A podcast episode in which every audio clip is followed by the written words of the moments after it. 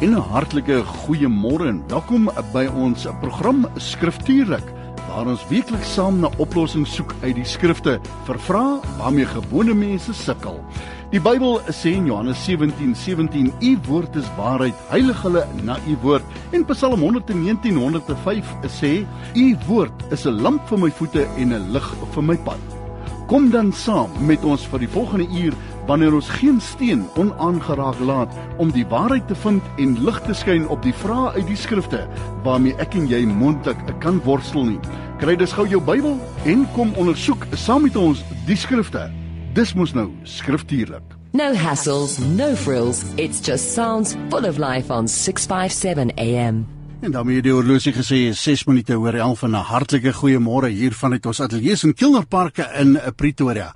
En vanoggend is dit nie 'n opname nie, is 'n lewendige uitsending. Daar sit hy daar oorkant my en uh, al die Bybels, al die laptops, al die Pastoor Matthew, môre, hoe gaan dit met jou op hierdie reënerige Gauteng dag? Goeiemôre vriend Wynand Resou, dit gaan uitstekend, dankie. Baie bly dat ons weer hier by mekaar is lewendig. Ja, ons uh, lewendig beslis. Uh, uh, wie was dit wat daai jare gesing het ek lewe, ek lewe toe die omroeper gesê wat 'n voorreg. Hmm. Lewendig is ons op die lig voor die aangesig van die Here en saam met ons luisteraars. So lekker om jou vanoggend weer saam met ons hier in die ateljee te kan hê. Dit beteken jy kan WhatsApps instuur en as jy 'n vraag het, 'n skriftuurlike vraag, is jy baie welkom om dit vir ons te stuur. Ek gaan binne kort gou vir jou 'n telefoonnommer gee en uh Ek kyk net hier na die WhatsApp lyn. Ek sien daar's van die luisteraars wat klaar ingeklim het en vra deurgestuur het. Dries Kreer daar. Hulle Borwa se wêreld. Hy sê daar waar die broodlorry omdry. So nou ja, uh Dries, ons gaan nou kyk na daai vraag van jou. Ons wil net gou vir ons luisteraars uh, die uh, telefoonnommer gee, die WhatsApp nommer hier in die ateljee hoe jy kan deelneem dan in die program en al wat jy doen is jy stuur jou WhatsApp na 082 657 0724572729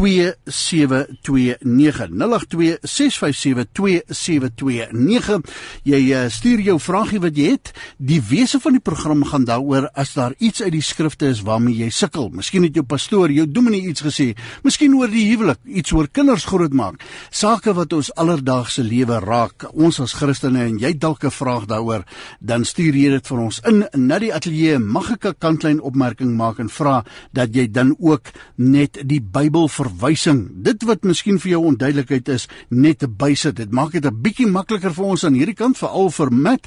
Daar moet al die uh, Bybelprogramme en die uh, Bybelverwysings net om vinnig daai skrif te kry en uh, dan kyk ons na wat sê die woord van die Here. Ons het nie al die antwoorde in pag nie. Ons erken dit ruitelik. Die Here sê eendag sal ons alles weet. Nou kyk ons maar na dowwe speel en uh, daar seker goed wat ons nie die antwoorde het nie en dan is ons die Here baie dankbaar vir uh, programme soos verlede week en die week voor dit waar met in diepte studies gaan doen en dan neem ons dit op so ook vir Desember. Hier vanaf die 15de Desember is ons nie hier nie so ons twee het vanoggend gepraat oor 5 uh, 6 programme wat ons moet opneem dan en baie van die vrae as jou vraag vanoggend dalk nie geantwoord word nie dan uh, hanteer ons baie van daai vrae. Miskien vrae wat 'n meer in diepte studie nodig het uh, hanteer ons dan in die vooraf opgeneemde programme. So die nommer in die ateljee 082 657 2729. Maar kom ons uh, skop af met daai uh, antwoord uh, wil jy by Dries Kreer eers begin? Ja, hy sê Dries Kreer, jy is aan die beurt. Nou Dries Kreer, daai Palaborwa se wêreld sê, uh, baie plekke in die skrif word daar gepraat van die Here, Here. Hoekom asseblief? Hoekom word daar twee keer verwys? En uh, ek weet met baie mense het al aanmerkings gemaak oor wanneer ons bid hier op Radio Kansel, baie sal keer sal die prediker sê amen. Amen.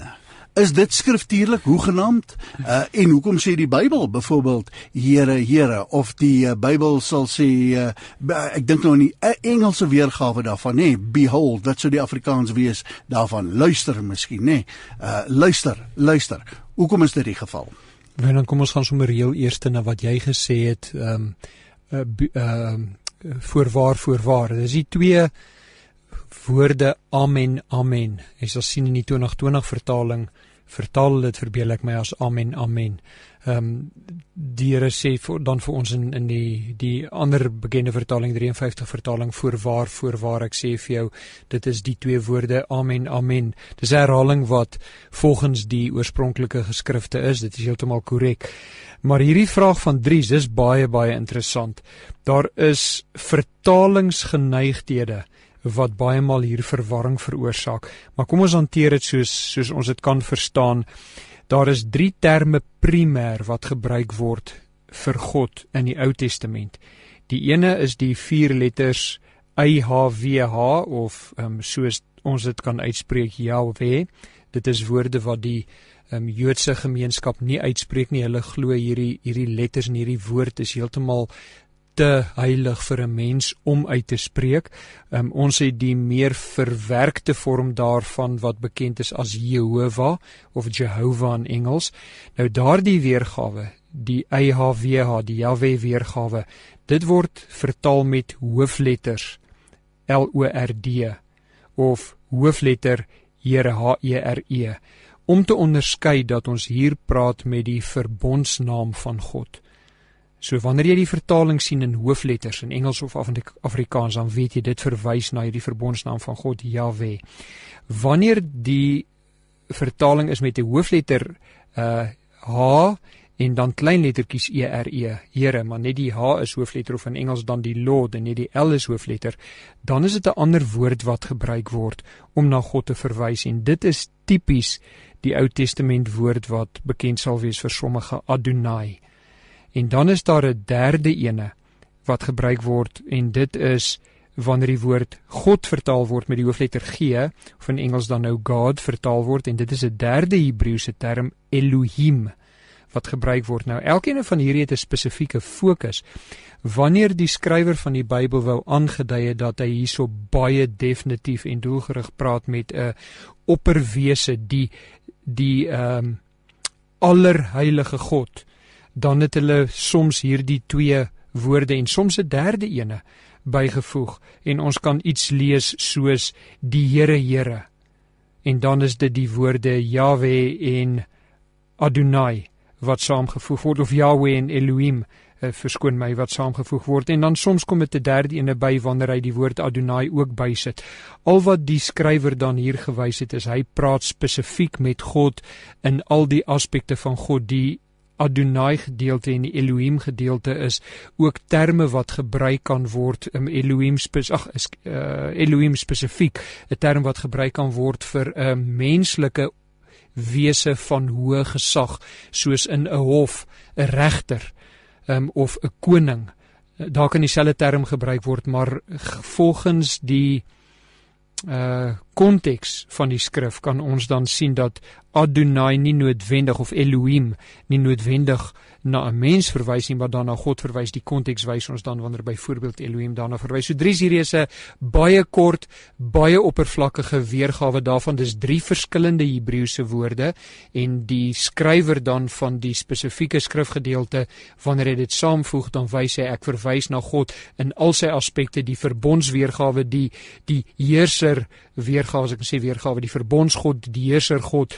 Ehm um, Dit is sy verwysing daarna. Nou, Dries hier is regtig oppervlakkige antwoord vir 'n vir 'n studie wat baie meer diepgeloggend kan wees, maar ek glo dit gee jou en die luisteraars meer van 'n idee. Nou maar toe, Dries, baie dankie ook eh, vir daai vraag wat jy ingestuur het. Eh, daar uit Palat Borwe, hy sê die dorp het net eh, twee verkeersligte wat werk, maar lekker om jou dan ook saam met ons hier op die program te kan hê. Uh net so vir jou kennis van name, net na 12 so hier om by kwart oor 12, 20 oor 12 se kant, wanneer die program al verby is, dan dan sal hy op podcast dan beskikbaar wees of op pot gooi vir die taalpuriste en jy kan hom daar weer gaan luister of miskien vir 'n vriend of 'n familielid eh, gaan aanstuur. Al wat jy hoef te doen is gaan na die Radio Kansel webwerf.co.za of .co.za soos wat jy bekend staan gaan na die pot gooi toe en dan daar kan jy weer gaan luister na die program. Heelwat ander skriftuurlike programme nou ook daar beskikbaar. Die uh, volgende luisteraar wat vir ons 'n vraagie ingestuur het is uh, eh, Maritjie Smit wat vir ons hierdie ene ingestuur het. Maritjie, baie dankie dat jy deelneem aan die program en dat jy luister vanmôre. Sy sê, "Hoekom is daar nog mense wat hulle self profete noem?"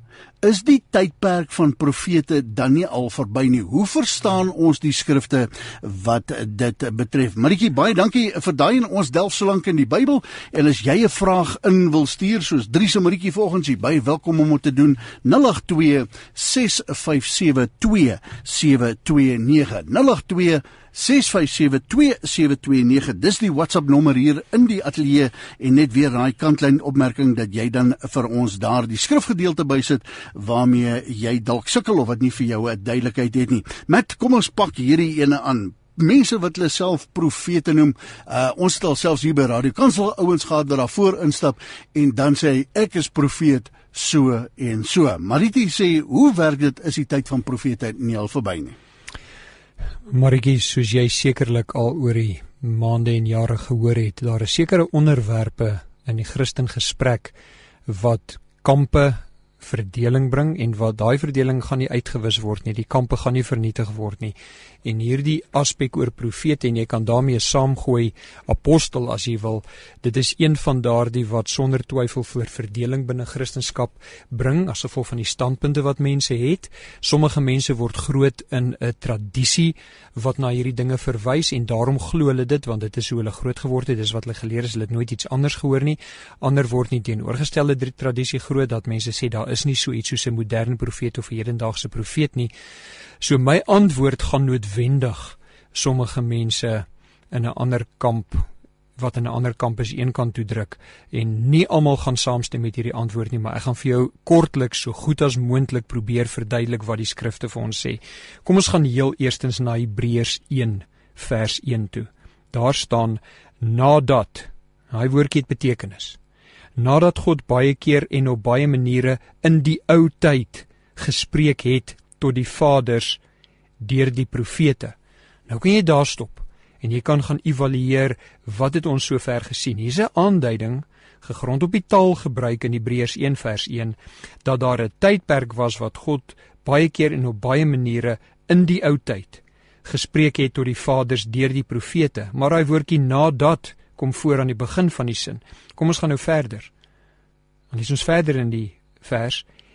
Het hy nadat hy dit so gedoen het in die verlede, het hy in hierdie laaste dae tot ons gespreek deur die seun.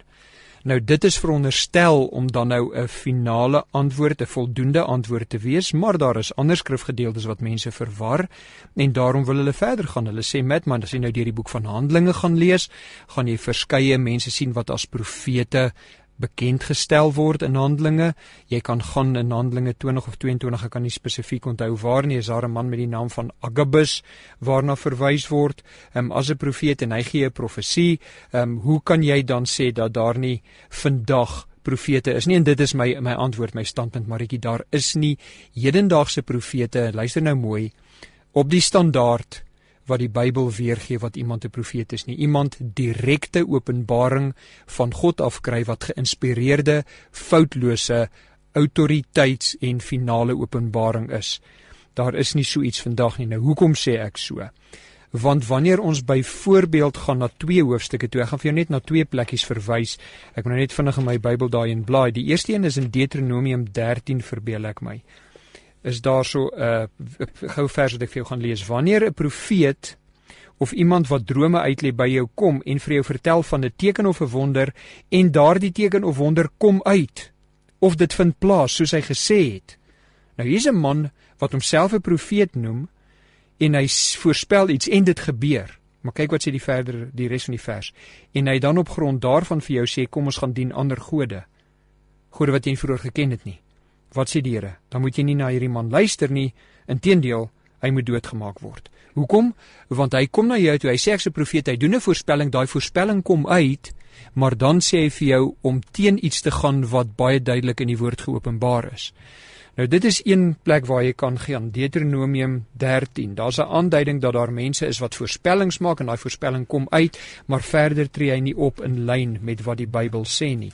'n Ander hoofstuk waar jy kan gaan wat vir jou 10 areas gaan verduidelik hoekom hedendaagse profete nie die standaard van die Bybel slaag nie is Jeremia 23 en nou kan jy in Jeremia 23 van vers 9 gaan lees van valse profete. En jy kan uit hierdie res van hierdie gedeelte van Jeremia 23 vers 9 af kan jy die omstandighede sien wat iemand 'n vals profeet maak. En hier is die punt. As 'n profeet iets sê en dit gebeur nie, dan kom dit nie van die Here af nie. Want God is nie verward nie. God weet wat hy wil sê, hy weet hoe om dit oor te dra en die standaard wat die Bybel vir ons gee is dat as God iets aan iemand geopenbaar het, dan is dit absolute openbaring, dis foutlose openbaring, dit is sonder twyfel waar en dit sal gebeur. Daar is nie 'n mens op hierdie aarde na die tyd van die apostels wat in daai posisie is dat hy 'n voorspelling kan maak en dit is niks meer as 'n voorspelling nie en dat elke enkele een van daai voorspellings gaan uitkom. Nie om die waarheid te sê, hedendaagse profete en daar's heelwat van hulle erken duidelik, erken ruiterlik, erken openlik en jy kan na hulle gaan luister dat daar nie hierdie standaard vandag is nie. Nou is die vraag, wat is die standaard? En die antwoord wat ons het, daar is net een standaard en dis die Bybelse standaard. Die Bybelse standaard is as iemand homself 'n profeet noem en hy sê een enkele ding ooit wat nie uitkom nie, dan sê hy 'n vals profeet. Dit maak hom vals want hy het gesê so sê die Here en raai wat? Die Here het nie so gesê nie want dit het nie gebeur nie. So Maritjie, ek hoop dit is vir jou 'n kort voldoende antwoord dat in ons dag kry ons nie profete op grond van Hebreërs 1 vers 1 op grond van hierdie twee Ou Testament gedeeltes en ek kan na een of twee ander gedeeltes ek kan byvoorbeeld vir jou gaan na uh Efesiërs 2 en 3 waar die beginsels van die Nuwe Testament kerk neergelê word en waar daar gepraat word van die apostels en die profete wat die fondasie is van die kerk, nie die hoeksteen nie, Christus is die hoeksteen. Dit is die fondasie. Nou wat is daai fondasie? Nou een van uh twee of drie interpretasies daarvan wat na my mening die beste en die stewigste Bybelse interpretasie is dat die apostels en die profete het met hulle verkondiging van die evangelie die fondasie kon lê, die evangeliese fondasie van die kerk. Christus die hoeksteen, die evangelie die fondasie, die apostels en die profete het kom neerlê en raai wat gebeur as 'n fondasie neergelê is. Nou bou jy verder. En dan sê Efesiërs 2 en 3 baie duidelik dat ons vorm die res van die gebou, die boustene maar die apostels en die profete het klaar hulle funksie kom verrig. So daar's vir jou 'n kort uiteensetting. Jy sal sonder twyfel mense raakloop wat met jou gaan verskil. Ek wil jou aanmoedig, wanneer iemand van jou verskil, gaan terug na skrif toe en hanteer die skrif en kom tot 'n persoonlike oortuiging op grond van dit wat die skrif ons leer. Nommer 2. Maritjie, baie dankie vir daai baie interessante antwoord en uh ja, 'n goeie vraag. Uh wat dan ook 'n antwoord verdien uit uh, die skriftyd. Die telefoonnommer in die ateljee is jy wil deelneem aan hierdie program en baie dankie vir die opmerkings wat ons kry van heidene en veraf dat mense luister en dat hulle dit baie interessant vind. Met 'n baie dankie ook vir al jou studie studie uh en jou hartklop na aan die Here. Dit is nie 'n maklike taak hierdie nie. So daarom dan vra ons ook vir jou sit die skrif gedeeltes by. Ons volgende luisteraar Ina, kom ons hou net by 'n voornaam. Sê dankie Wynand met ek kan werkliks nie wag vir hierdie Bybelstudie nie. Is baie kosbaar.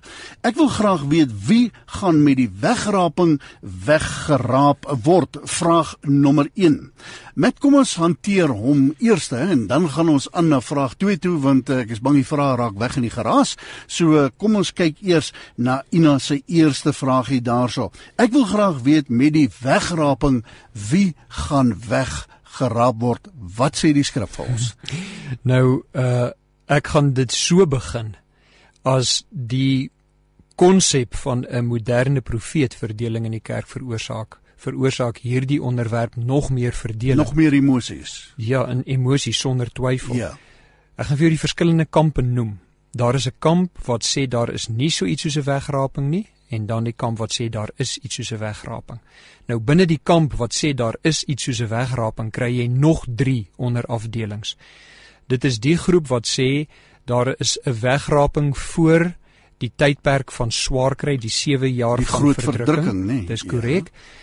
Dan is daar 'n groep wat sê dit vind plaas in die middel van die verdrukkingstydperk na 3 en 'n half jaar en dan is daar 'n groep wat sê dit vind plaas aan die einde van die verdrukkingstydperk. So jy kan net dink dat hierdie omstandighede is 'n uitdaging um, Ina in die sin van dat daar is 'n groep wat sê nee en dan is daar 'n groep wat sê ja en binne die groep wat sê ja is daar nog 'n verdere verdeling. Nou ek self val binne die groep wat sê dat daar wel 'n wegraping is, gegrond onder andere op hierdie gedeelte in Tessalonisense wat jy aanhaal. Nou daar is heelwat om te bestudeer en ek gaan nou weer eens 'n baie oppervlakkige antwoord gee en jy moet dan nou verder gaan en my antwoord gebruik as die basis van jou studie om tot 'n persoonlike oortuiging daaroor te kom.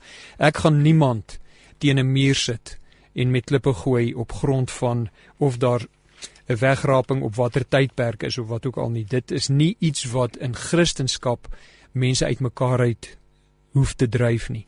Maar 1 Tessalonisense 4 waarna jy verwys is een van die areas spesifiek dan vers 17. Jy kan by vers 13 en begin by 1 Tessalonisense 4 wat praat van die die koms van die Here. Nou die uitdaging is weer eens met vertaling. Wanneer is dit koms en wanneer is dit wederkoms?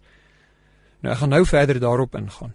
Nou 1 Tessalonisense 4 is een area, dan kan jy ook in Johannes 14 gaan kyk en dan kan jy ook in 1 Korintiërs 15 gaan kyk. Hierdie is drie van die skrifgedeeltes wat ons kan lei na die gevolgtrekking dat daar wel so iets soos 'n wegraping is. Nou wat is die verskil tussen Christus se koms en Christus se wederkoms wanneer ons praat van sy sy tweede koms, nie die eerste koms nie, sy koms en die wederkoms. Ek gaan vir jou vinnige klompie verskille wys wat ons wel in die Bybel kry. Nou, en nou jy gaan nie kan bybly nie. Ek gaan vinnig die verskille noem en die skrifgedeeltes noem en ehm um, as jy 'n uh, opname in die hande kry, dan kan jy dit gaan neerskryf. Die wegraping is nie die wederkoms nie. En maar daar is wel 'n wederkoms en ek gaan net vir jou so 'n paar van die verskille noem. Eh, wat die wegraping betref 1 Tessalonisense 4:16 sê Christus kom vir gelowiges. Wat die wederkoms betref Openbaring 19 en 1 Tessalonisense 3 vers 13 Christus kom met gelowiges. Daar's 'n verskil tussen vir en met.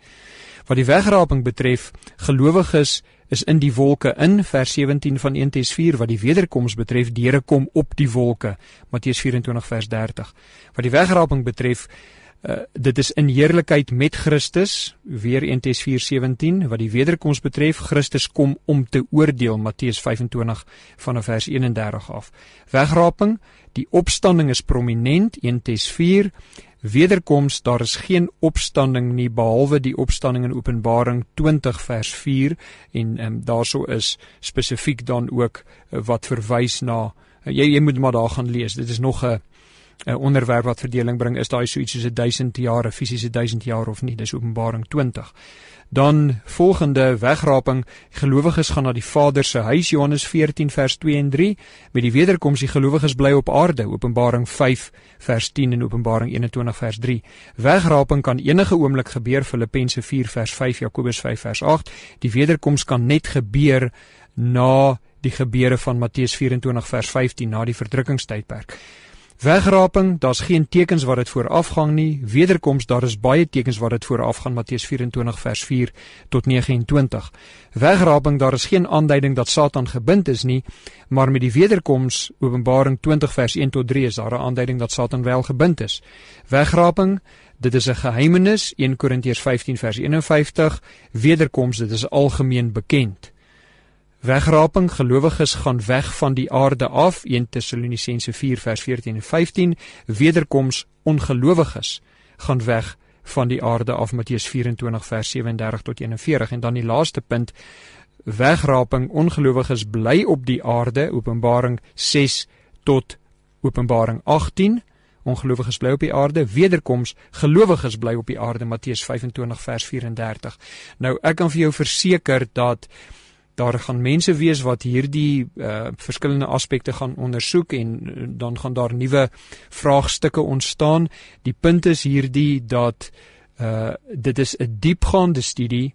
Ek gaan vir jou my my persoonlike oortuiging noem um, op grond van die studie wat ek doen en voortdurend doen en glo my dit is 'n voortdurende studie want hierdie is nie oppervlakkige sake nie dit is daar's baie inligting ook Ou Testament inligting wat hanteer moet word. Ek gaan vir jou byvoorbeeld noem jy moet na die boek Daniël gaan kyk daar's ons 'n hele handvol hoofstuk wat jy daar moet bestudeer jy moet na die boek Sagaria gaan kyk jy moet na in die Nuwe Testament na Matteus 24 en 25 gaan kyk jy moet na 1 Tessalonisense 4 gaan kyk na 2 Tessalonisense 2 na die boek Openbaring. Hier's baie inligting wat jy in gedagte moet hou.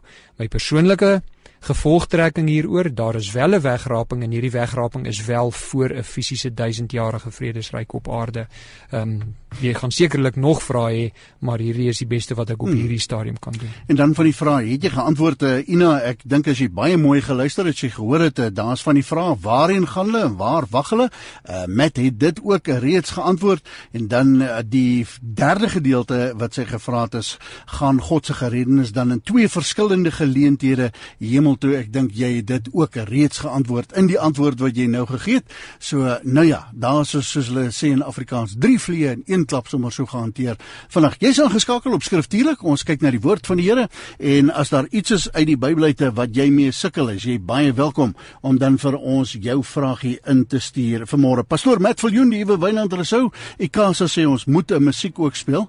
So ons het vir jou Josia na die reën. Dit reën nog heerlik hier in Kielne Park, maar wanneer ons terugkom, dan kyk ons na die vrae wat instroom. 082 657 2729. Oh, oh, oh,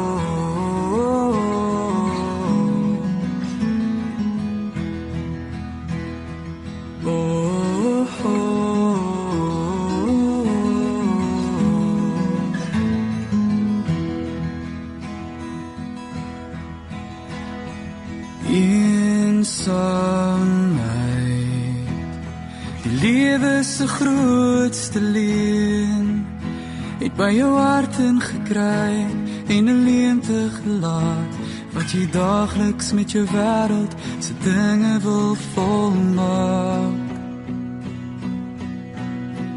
Breekbaarheid getrek oor jou lewe se soen jy het genoeg van die seer van jou geliefdes gedra Nou sy ore gesluit vir die stem wat jou wegdra.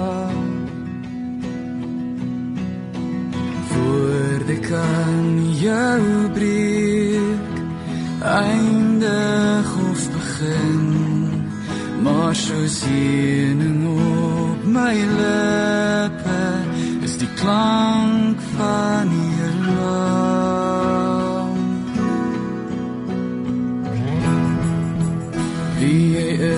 is is alreeds genoem. Jou naam op my hande geskryf en ek dans voor jou die. Oh, as die winter jou vreugde steel en die nagte jou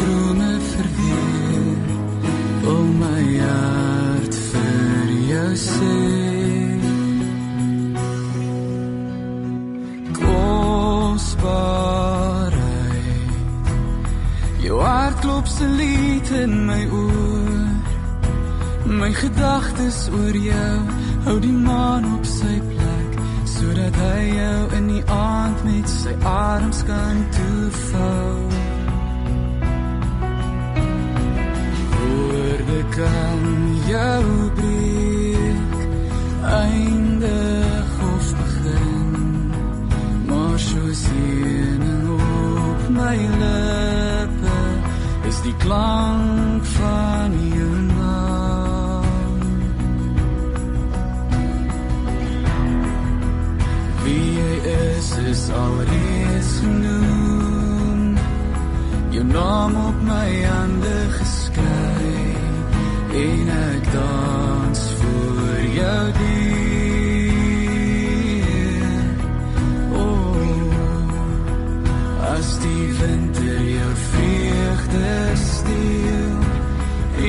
en die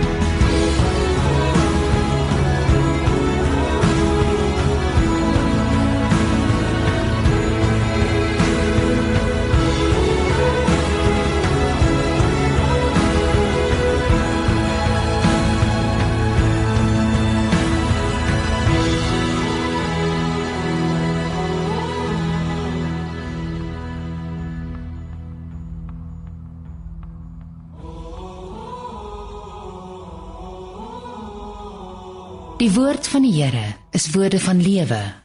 Jy hoor dit op 657 AM. Dis waar jy dit hoor 657 AM, dis waar jy ingeskakel is en jy wonder oor die tyd 25 minute dan voor 12 op hierdie uh, Dinsdag uh, môre. Lekker om saam met jou te kan kuier en baie dankie dat jy ingeskakel is. Saam met my in die ateljee pastoor Matt Viljoen. Die program se naam skriftuurlik en ons kyk hier na vrae waarmee jy uh, dalk uit die skrifte kan sukkel. Die vrae is besig om in te stroom. Baie dankie aan uh, ieder en elk en uh, al die uh, vrae wat so inkom. Wil William daar van Heidelberg, jy's volgende in die beurt en ons het 'n baie baie kort antwoord vir jou. Hy sê Wynand Matt, wat dink julle van die Groen Bybel van Gerry Coetzee, die pad van waarheid tot die lewe wat direk uit die Aramees in Afrikaans vertaal is? Asseblief ouens, wat dink julle daarvan? Met 'n baie korte kragtige antwoord. Ja, ek ek ken nie die Bybel nie, maar ek wil net noem dat die Bybel is nie in Aramees geskryf nie. Daar is kort gedeeltetjies.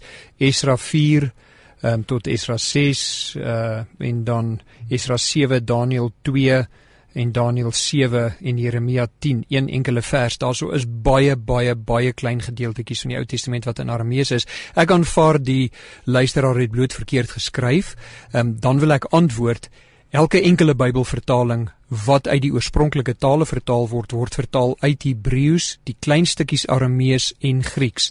So dit is waarvan elke Bybel. Ek ken glad nie hierdie Bybel nie. Ek weet nie wat is die die eis of die claim van die die vertaler van hierdie Bybel nie.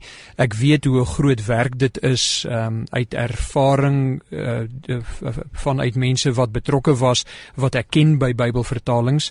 Um dit is 'n jarelange proses waar 'n hele paneel die vertaling doen dit is definitief nie die lewenswerk van een enkele persoon nie um, om om hierdie vertaling te doen nie. So um, ek ek gaan nie verdere uitsprake hieroor maak nie. Ek sal net sê gaan vergelyk gelyk hierdie met betroubare vertalings wat reeds verstaan en kyk of daar ooreenkomste is. Ja, mag ons die opmerking maak dat selfs in uh, die vertalings wat ons sien, is dit ook iets wat baie emosies opwek onder Christendom, nê? Definitief. Dat uh, mense voel baie baie sterk daaroor. So uh, baie dankie dan uh, William daar uit Heidelberg uit. Uh, baie dankie dan ook vir jou deelname in die program. En baie dankie vir die vrae wat jy ingestuur het. Die telefoonnommer in die ateljee 082 657 2729. Hier is 'n luisteraar wat vir my gesê het ek wil net gou haar naam daar kry. Uh Celia. Môre Celia. Kyk hoe ek jou kop nou. Jy het nie geweet ek gaan van jou nou praat hier oor die radio nie, maar uh sy sê Matt Wynand, dankie vir die program. Verlede week se program is nie op podcast nie. Hoekom nie? Dankie, geniet julle program. Celia, ons het vir hom gepodcast en ons derde party maatskappy wat dan uh, ons podcast uh, vir ons hanteer, het hom geargiveer. Is dit die mooi Afrikaans geargiveer? En uh, ons het nou vir hulle versoek gestuur en gesê ouens, julle kan die program so vinnig nie gaan argiveer nie. Maak vir hom los. Daar's luisteraars wat hom wil sien en Celia glo hy sal dis dan die 3de November nie. Hy sal uh, binnekort sal hy opwees. Ek onthou dit baie goed want ons het die 27ste opgeneem en ons het die 3de November opgeneem. So Celiaetjie, as jy met ons geduldig is, hy behoort te binnekort daar op podcast dan beskikbaar te kan wees. Johan, jy's volgende aan die beurt. Hy sê hallo Matt en Wynand. Daar in Josua 11 het die Here vir Josua gesê om baie nasies met die banvloek te tref. Vroue, kinders, diere en almal, manne en muise Uh, hoe verstaan 'n mens dit? En ek dink wat hy nie sê nie, met en ons moet dit vir mekaar sê, ek dink ons het van tevore al so 'n vraag gehad, nê. Tussen die lyne. As ons nou praat van manne, de, dan kan ons dit nogal verstaan in die heidene nasies het dit rof gegaan. Uh die vroue, nou ja, nou moet ons versigtig wees oor watter uitsprake, maar nou is hier kinders ook betrokke en dan kom baie ouens en sê, "Maar hoe kan 'n God van liefde dit doen?" Johan het dit nie daar gesê nie. Ek maak die uitspraak, maar dis 'n vraag wat ons al gekry het van tevore, nê. Hoe verduidelik ons dit aan die luisteraars na aanleiding dan van Josua 11? Wat sê die skrifte? Johan, ek gaan begin deur eers 'n skokkende uitspraak te maak, maar dit is nie om te skok nie, dit is om die basis te vorm van die res van die antwoord. Um, ek gaan die Engelse weergawe gebruik. You ain't seen nothing yet. Wanneer Christus terugkom in Openbaring 19, gaan lees dit daar dan kom hy om te oordeel. Christus wat volgens Johannes in sy eerste koms gekom het om die evangelie te bring sodat mense in gehoorsaamheid en gebrokenheid hulle sondes kan bely en tot geloof kan kom. Daardie selfde Christus kom terug Johannes 5 verduidelik dit ook vir ons, maar in Openbaring 19 sien ons dit gebeur om te kom oordeel en nou kan jy Openbaring 19 en 20 lees om te sien hoe verskriklik daardie oordeel gaan wees. Dan word alles uitgewis alles word uitgewis, nie net sekere nasies nie. Elke enkele persoon wat nie in Jesus Christus is nie, word dan uitgewis, geoordeel en vir ewig hel toe gestuur. Nou hierdie laaste opmerkings van my wek baie emosie op by mense wat dit nie kan vereenselwig met 'n liefdevolle God nie, maar kom ek gaan nou een stapie terug. Hierdie liefdevolle God is ook 'n heilige God Dit beteken hy sal nie sonde aansien sonder dat daar betaal word vir daardie sonde nie, want omdat hy heilig is en allerheilig is, het hy geen vereenselwiging met sonde nie. Daarom het hy Christus gestuur sodat deur Christus se offer dood aan die kruis daar die potensiaal is vir vergifnis vir die wat hulle sonde bely dit erken en dit bely en vergifnis van hom kry en dan die lewe van 'n nuwe lewe leef. Nou wat ons sien in hierdie Ou Testament en in Joshua 11 um, is dat God se oordeel kom op 'n stadium oor elke enkele mens. In die geskiedenis van die wêreld, van die begin van die wêreld tot aan die einde van die wêreld gaan daar geoordeel word. As daar nie 'n tussenganger tussen jou en God is wat jou straf dra nie, dan gaan jy geoordeel word en verwerp word in 'n ewige verdoemenis in. Dit is al wat ons sien in Josua 11. Nou ek gaan vir jou Deuteronomium 7 se inleiding lees. As jy tussen Deuteronomium 7 en Deuteronomium 10 gaan lees, dan gaan jy veel meer inligting kry oor hoekom die Here dit doen. Deuteronomium 7 sê die Here vir die nasie Israel: Hierdie Here sal jou bring in die land waarin jy op pad is Hy sal baie nasies voor jou uitverdryf: die Hittite, die Gergasiete, Amorite, Kanaaniete, Ferisite, Hewite, Jebusite. Dit is sewe nasies wanneer die Here jou God hierdie sewe nasies wat groter en sterker as jy is en jou mag oorgee en jy hulle verslaan, moet jy hulle om die lewe bring. Hoekom sê die Here dat hulle om die lewe gebring moet word? Want hy het hulle geleentheid gegee om tot inkeer te kom en hulle het nie tot inkeer gekom nie. Die Here maak baie duidelik dat hy hierdie nasies gaan lees hierdie paar hoofstukke in Deuteronomium en jy gaan sien die Here maak duidelik dat hy hierdie nasies die geleentheid gegee het en hulle het dit nie gebruik om tot inkeer te kom nie. So gee God in hierdie wêreld waarin ons leef mense geleentheid om Jesus Christus as hulle Heer en Saligmaker aan te neem en die wat daai geleentheid nie gebruik nie, sal die ewige oordeel kry.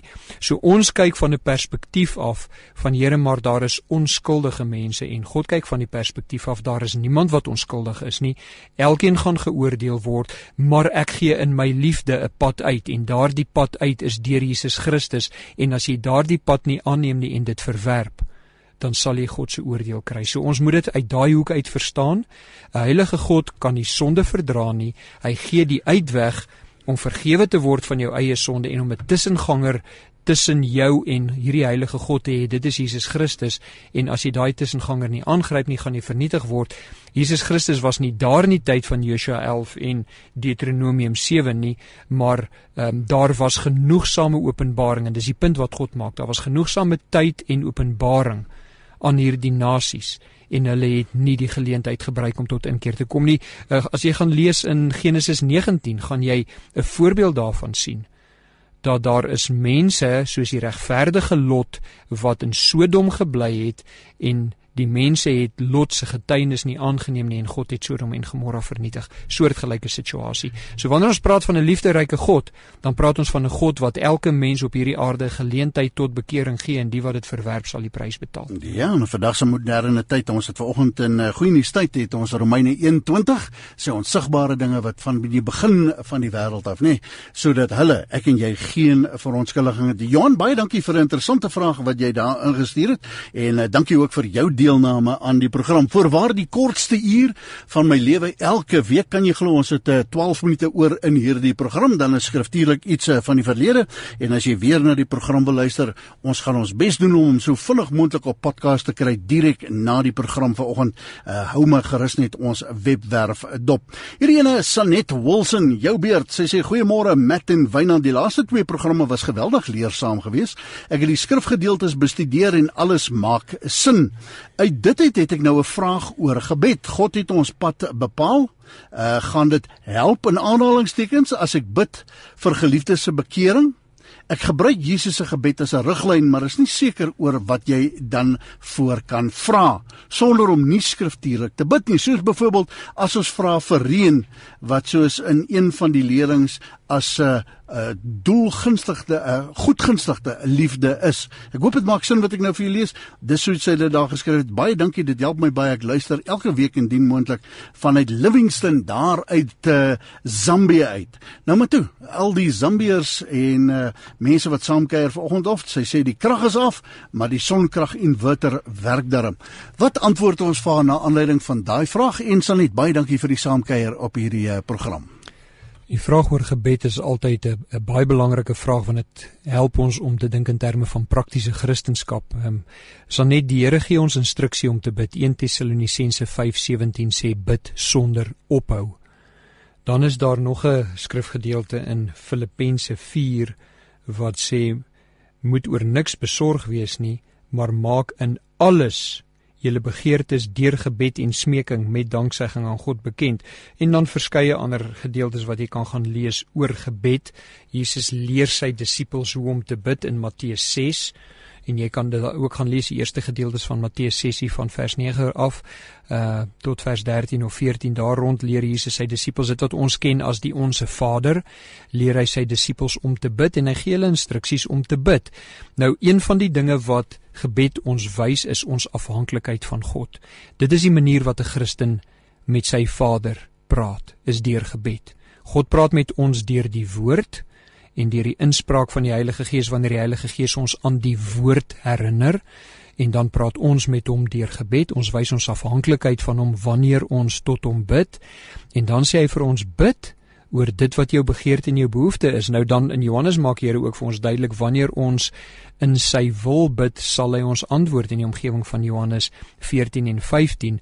Wat ons moet verstaan is wat die wil van God is sodat ons dit kan bid, sodat hy dit antwoord. En een van die dinge wat die Bybel duidelik maak in Petrus 1 Petrus is dat dit God se begeerte is dat mense tot redding kom. In die Psalm sê die Here dit um, gee hom die vreugde dat mense verlore gaan nie. Hy herhaal dit in die die profetiese boeke ook. Dit is nie vir hom 'n vreugde dat mense verlore gaan nie maar hy wil hê mense moet hulle sonde bely en tot inkeer kom. Ek gaan vir jou nog 'n voorbeeld daarvan gee in Handelinge.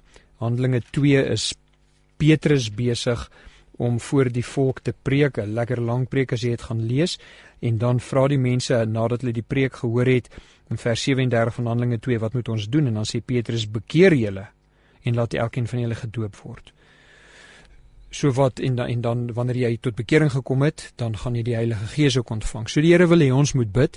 Nou jou vraag is as die Here dan alles bepaal, wat help dit as ons bid? Wel ons weet nie wat hy die Here bepaal nie. Ons weet nie wie hy bepaal gaan gered word, wie gaan tot inkeer kom en wat is die volgende gebeurtenis nie. Ons het nie daai insaan nie. So in afhanklikheid roep ons tot hom uit en vra vir hom vir reën wanneer dit droog is. En hy sal die reën gee. Nou, ons moet nie gaan vasbrand tussen die spanning wat daar is dat God die pad bepaal en dat ons die instruksie moet kry om te bid omdat ons nie weet wat die pad vorentoe is nie.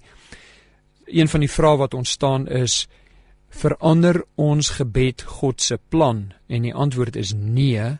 Ons gebed verander nie God se plan nie. Luister mooi.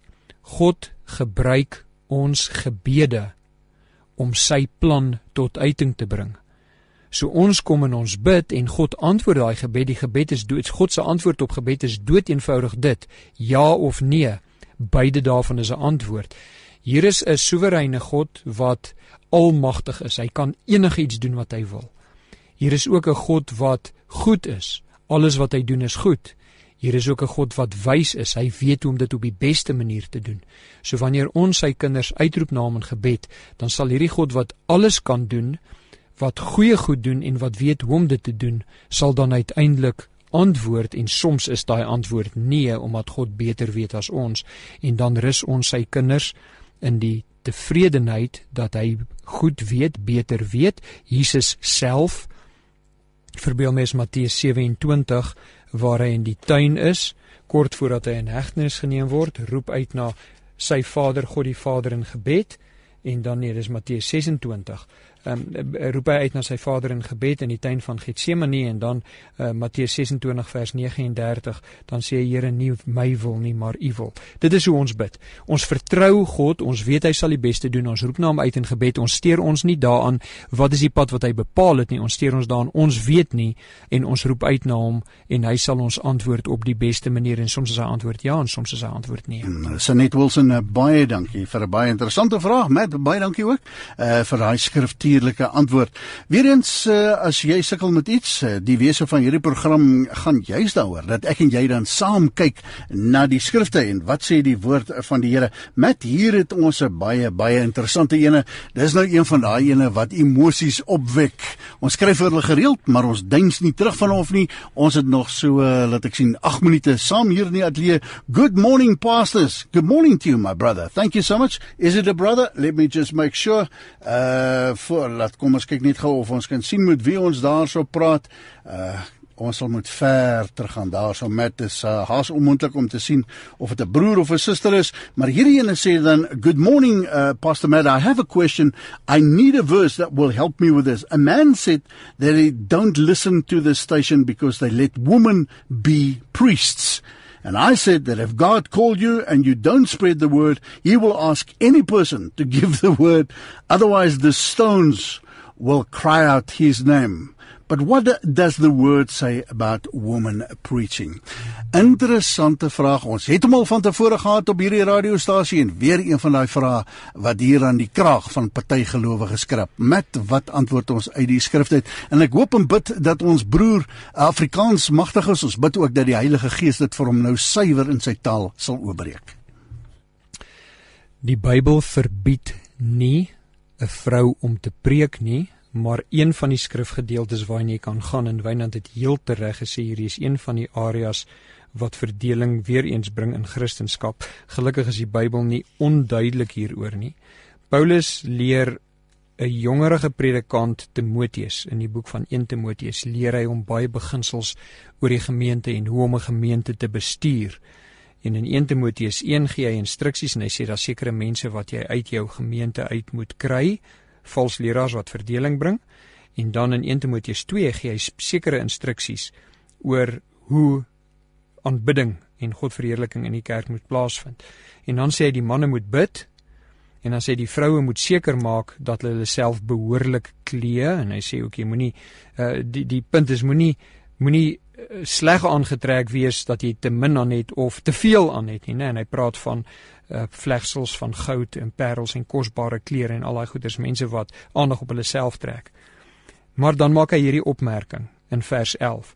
Die vrou moet haar in stilte laat leer in alle onderdanigheid. Dan sê Paulus, ek laat die vroue nie toe om onderrig te gee oor die man of oor hom te heers nie, want vers 13 Adam is eerste gemaak en daarna Eva. So wat Paulus hier doen, hy sê binne die gemeente is daar 'n struktuur. En hierdie struktuur is dat die mans die predikers moet wees en ek gaan die vrouens toelaat om binne die gemeente oor mans lering te gee nie. As daar 'n vroue groep is wat bymekaar kom en daar is 'n vrou wat prediking na hulle toe wil bring, dan het sy alle vryheid om prediking te bring teenoor die vroue. Maar Paulus maak duidelik en hy gaan terug in vers 13 van 1 Timoteus 2 gaan hy terug na die skepping toe. En hy gee sy rede daar. God het Adam eerste gemaak en daarna Eva vers 14 dis nie Adam wat verlei is nie maar die vrou wat haar laat verlei het en in oortreding gekom het. En hoekom noem hy hierdie? Want die vorige vers sê hy hierdie is my rede hierdie is my motivering. Hoekom ek nie 'n vrou toelaat om oor mans autoriteit te hê in die gemeente nie? Nou as jy dink dis nie voldoende nie wat 'n uitdaging gaan wees want as daar een enkele opmerking in die Bybel is is dit voldoende kan jy na die volgende hoofstuk toe gaan 1 Timoteus 3 en dan begin hy met hierdie woorde hier's 'n betroubare woord As iemand na 'n opsiener amp verlang, na 'n ouderling en prediker uiteraard gaan nie verder sien, begeer hy 'n voortreffelike werk. En dan sê hy hierdie opsiener wat 'n ouderling en 'n prediker is, moet onberispelik wees die man van een vrou. Nou, hoe kan jy verkeerd gaan? Die man van een vrou is die man van een vrou, is nie die vrou van een man nie. So Paulus is nie verward nie. Paulus word deur die Here geïnspireer om hierdie dinge neer te skryf en Timoteus rigting te gee oor hoe dit binne die gemeente moet lyk en hy tref dan baie duidelik die onderskeid in die moderne tyd waarin ons leef pas hierdie tydlose Bybelse instruksies nie in die kultuur van ons tyd in nie en jy kry dat binne die kerk van die Here word gedeeltes van die Bybel doodgekrap of uitgeskeur en hulle sê nee, hierdie dinge is kultureel en ons hoef ons nie in vandag se tyd in 2020 daarin te steur nie wel. Die uitdaging is vers 12 en 13 is nie kultureel nie. Vers 12 en 13 vat ons terug histories na die skepping van 'n man en 'n vrou, Adam en Eva en Paulus gebruik daai beginsel om te sê Daarom is daar verskillende funksies binne die gemeente. En raai wat is een van die funksies van die vrou binne 'n gemeente? Kyk vers 15 om kinders te baar. Nou die laaste keer wat ek gekyk het, doen mans nie so goed daarmee om kinders in die wêreld te bring nie. Wat beteken dat hierdie is 'n funksie wat God aan vrouens gee en vrouens binne die gemeente het 'n baie unieke rol, maar daardie rol is nie om te preek vir die hele gemeente en vir mans nie. Daar hoef geen twyfel oor te wees nie. Dit gaan nie die emosie verwyder nie. Die feit dat dit duidelik in die woord vir ons is, gaan nie die emosie verwyder nie as mense wat steeds daarmee verskil. Ja, met eh uh, vergewe my as ek dit dalk gemis het. Ek weet nie of jy ook verwysing gemaak het van Titus nie. Titus 2, die ouer vroue moet ook in hulle gedrag uh, wees soos dit heiliges betaam en nie kwaadsprekers nie. Uh maar uh hulle moet dan ook die jonger vroue leer om versigtig te wees en hulle mans en kinders lief te hê. Uh weer eens 'n opdrag dat vrouens vrouens uh, kan leer. Um kan ek net so in korte uh hierdie opmerking maak en soos wat ons reg in die begin gesê het, is verseker voorwaar nee, kultureel 'n ding wat uh, baie emosies opwek en waar baie mense oor Ja, Wynand en 'n baie belangrike opmerking en ek is dankbaar dat jy nou gepraat het en dit my geleentheid gegee om hieraan te dink. Dit verminder nie die menswaardigheid en die verantwoordelikheid en die posisie van 'n vrou in die gemeenskap nie. Ja. 1 Petrus 3 vers 7 maak dit baie duidelik dat 'n vrou is vir God geskep as 'n gelyke as die man, maar raai wat daar is verskillende funksies ja. wat die Here hulle toevoeg. Daai funksies kom uit die skepping uit van die mens en dit verminder niemand se menswaardigheid nie. Ja, verseker 1 Petrus 3 vers 7 waarna hy nou verwys het en uh, jy moet daai hele 1 Petrus 3 gaan lees, sommer daar van vers 1 tot 7 versies. Wonderlike, wonderlike raad uit die skrif uit. Met kan jy dit glo? Die program is klaar. Tyd geword om te groet en uh, volgende week, so die Here wil, dan kuier ons weer saam in die program skryf skriftuurlik. Ons gaan hom so spoedig moontlik op podcast beskikbaar stel vir jou net hierna en baie dankie aan ons luisteraars. Sover as Zambië wat vanoggend deelgeneem het. Ek glo daar's ander uh van Heidene en verre wat vanoggend geluister het en saam deelgeneem het. Maar aan jou uh wat luister vanmôre. Onthou dis goed om te luister na Matt en Wynand hier by Radio Kansel. Manny de Vos, baie dankie. Ons het jou opmerking gesien oor die program. Ons eer die Here ook vir jou en baie dankie vir daai uh, goeie wense. Maar nou lê die verantwoordelikheid by jou. Handelinge 17:11 om die skrifte te gaan ondersoek om te kyk of hierdie dinge so is. Tot 'n volgende keer, al wat oorbly om te sê is liefde groete en shalom.